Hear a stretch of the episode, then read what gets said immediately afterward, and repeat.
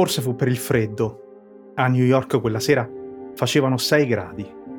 O forse fu per noia, per malinconia, per quel malumore che si portava da troppo tempo appresso.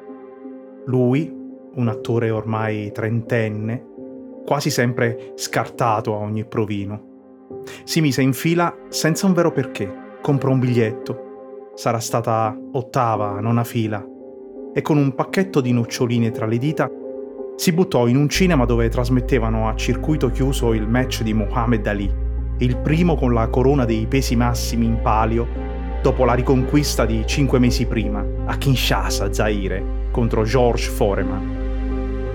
Se uno dovesse salvare un solo match in tutta la storia della box, sarebbe quello. Rumble in the Jungle. Adesso però, l'uomo che Ali aveva di fronte, su un ring in Ohio tra Cleveland e Akron, non aveva niente di indimenticabile. Il suo contributo alla storia della box era prendere pugni dai suoi avversari. Chuck Wepner. Gli avevano dato un soprannome chiaro, il sanguinatore. Portava una collezione di segni sulla faccia, gli oltre 300 punti con cui ogni volta lo avevano cucito.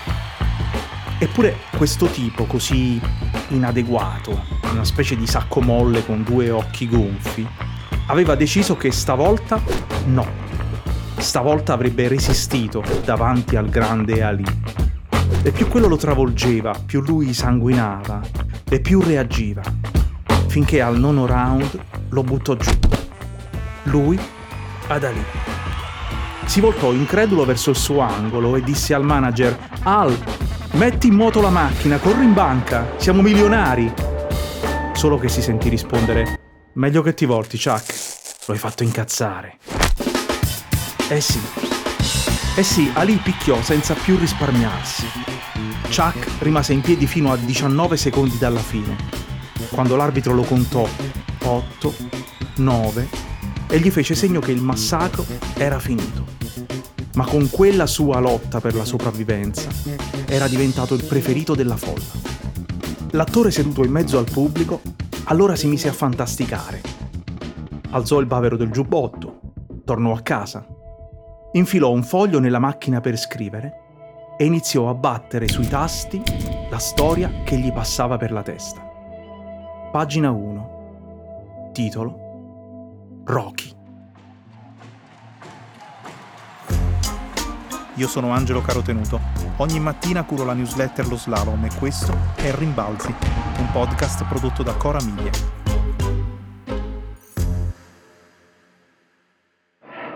Non vedo niente, aprimi l'occhio, apri. Apri l'occhio. No, io non me la sento, l'occhio. Apri. Apri. Apri. Ok, dai, provaci, provaci. Quello ti sta rovinando. Apollo, io getto la spugna. No, tu non getti nessuna spugna, amico. Non ti azzardare. Se interrompi ti ammazzo. Va bene, continua, Sapore.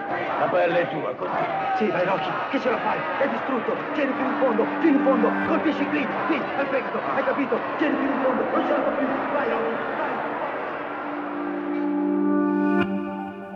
Eh, non andò proprio così. Non esattamente, almeno. Però quasi, quasi. Sylvester Stallone aveva già scritto una sceneggiatura. La storia di tre fratelli che cercavano di tirarsi fuori dai guai, e uno di loro era un pugile. Hell's Kitchen si chiamava. Aveva venduto i diritti a due giovani produttori del Texas, ma il progetto non partiva mai.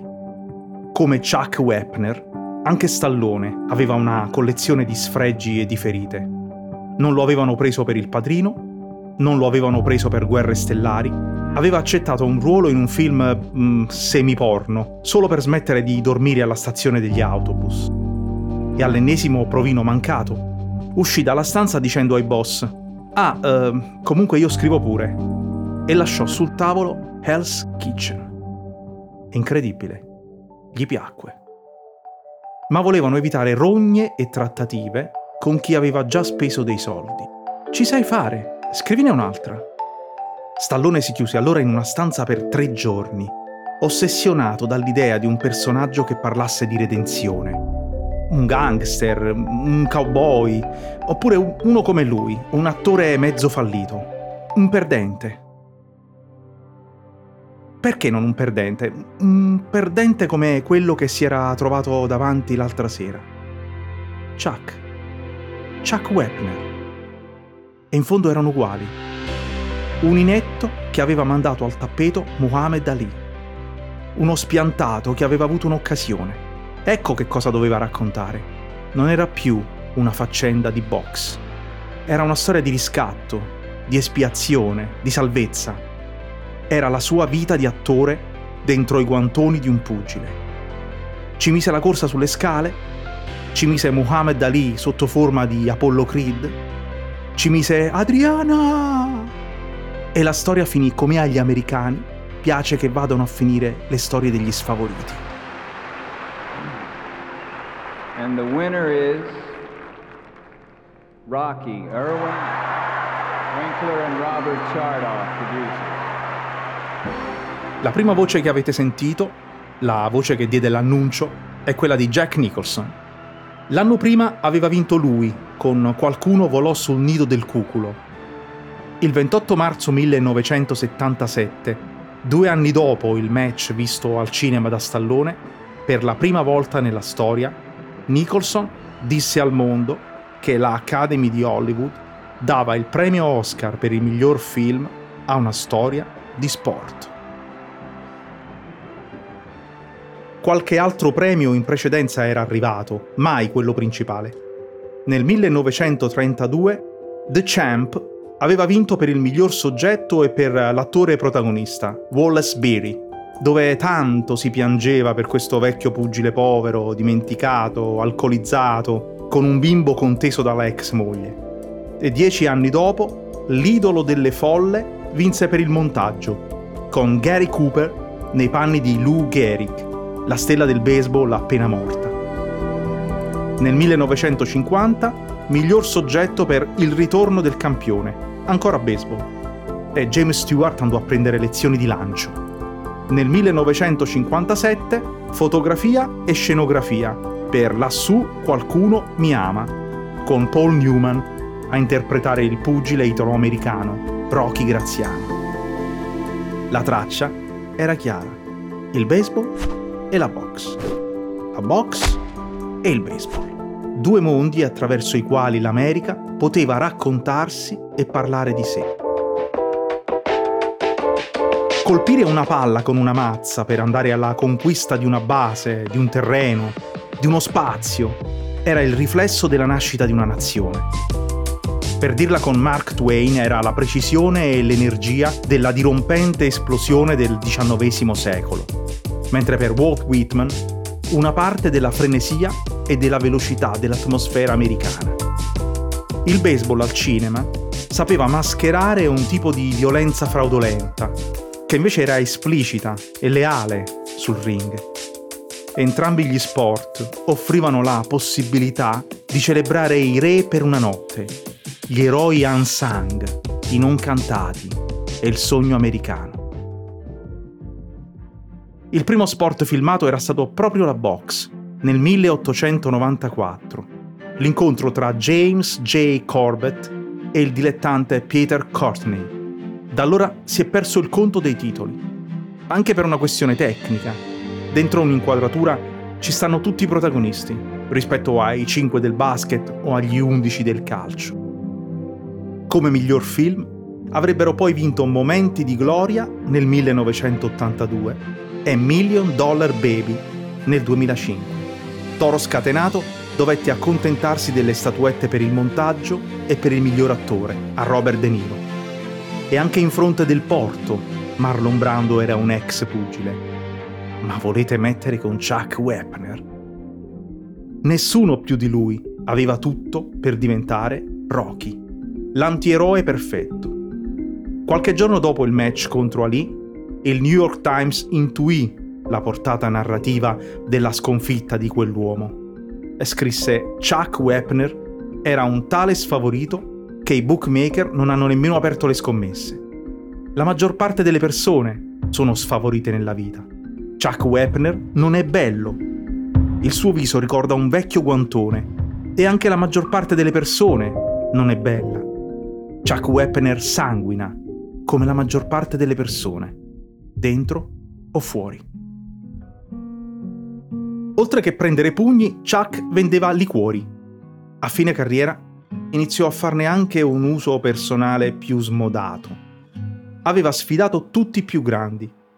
Aveva combattuto con Foreman. Aveva fatto lo sparring di Fraser. Aveva perso con Liston. Quando chiesero a questi se Wepner fosse stato l'avversario più coraggioso mai incontrato, rispose no, no, eh, era coraggioso il manager. Ci voleva del fegato per mandarlo allo sbaraglio. Si disse che il match con Ali sarebbe stato come una gara di disegno fra un pittore e un imbianchino. Solo che il pittore la snobbò. Ali non spreca energie per un Wepner, disse il campione. E l'imbianchino. L'imbianchino la prese molto sul serio. Prima del combattimento, sdraiato a letto con sua moglie, le disse una cosa tipo: Anche se non vinco, voglio dimostrare di poter far parte di questo mondo. E in Rocky questa frase c'è. Wepner l'aveva riferita a Stallone e gli raccontò pure di aver regalato a sua moglie una camicia da notte blu, molto sexy, e le disse di indossarla perché sarebbe andata a letto con il campione del mondo dei pesi massimi. E quando Chuck tornò in albergo, la signora si fece trovare come aveva chiesto il marito, che nel frattempo aveva 23 punti di sutura sul sopracciglio con una certa prontezza di spirito gli chiese Vado io nella stanza di Ali o viene lui nella mia? Ma Adriana era troppo timida per poterla ripetere nel film al suo Rocky. Chuck e la moglie si stavano già lasciando. Lui aveva bisogno di soldi. Tallone gli offrì una scelta, subito 70.000 dollari o l'1% sugli incassi del film. E Wepner prese i 70.000. I don't know about anyone else, but I really feel it's a privilege to be here tonight, and I'm going to try my best to. But. La notte degli Oscar vide che sul palco c'era Muhammad Ali, non lui, a scherzare con Stallone, a far finta di prendersi a pugni. Io sono il vero Apollo Creed, quella scena è mia. Il film aveva guadagnato 225 milioni di dollari.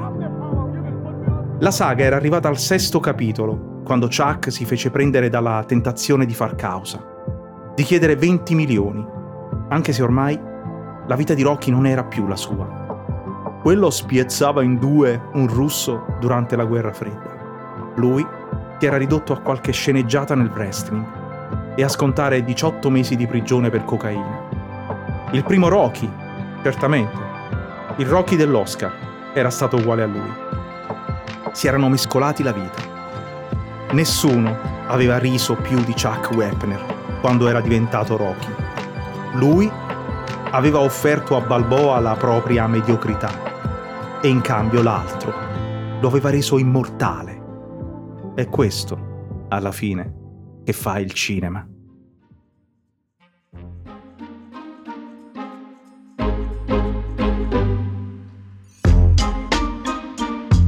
Rimbalzi è un podcast di Angelo Carotenuto prodotto da Cora Media.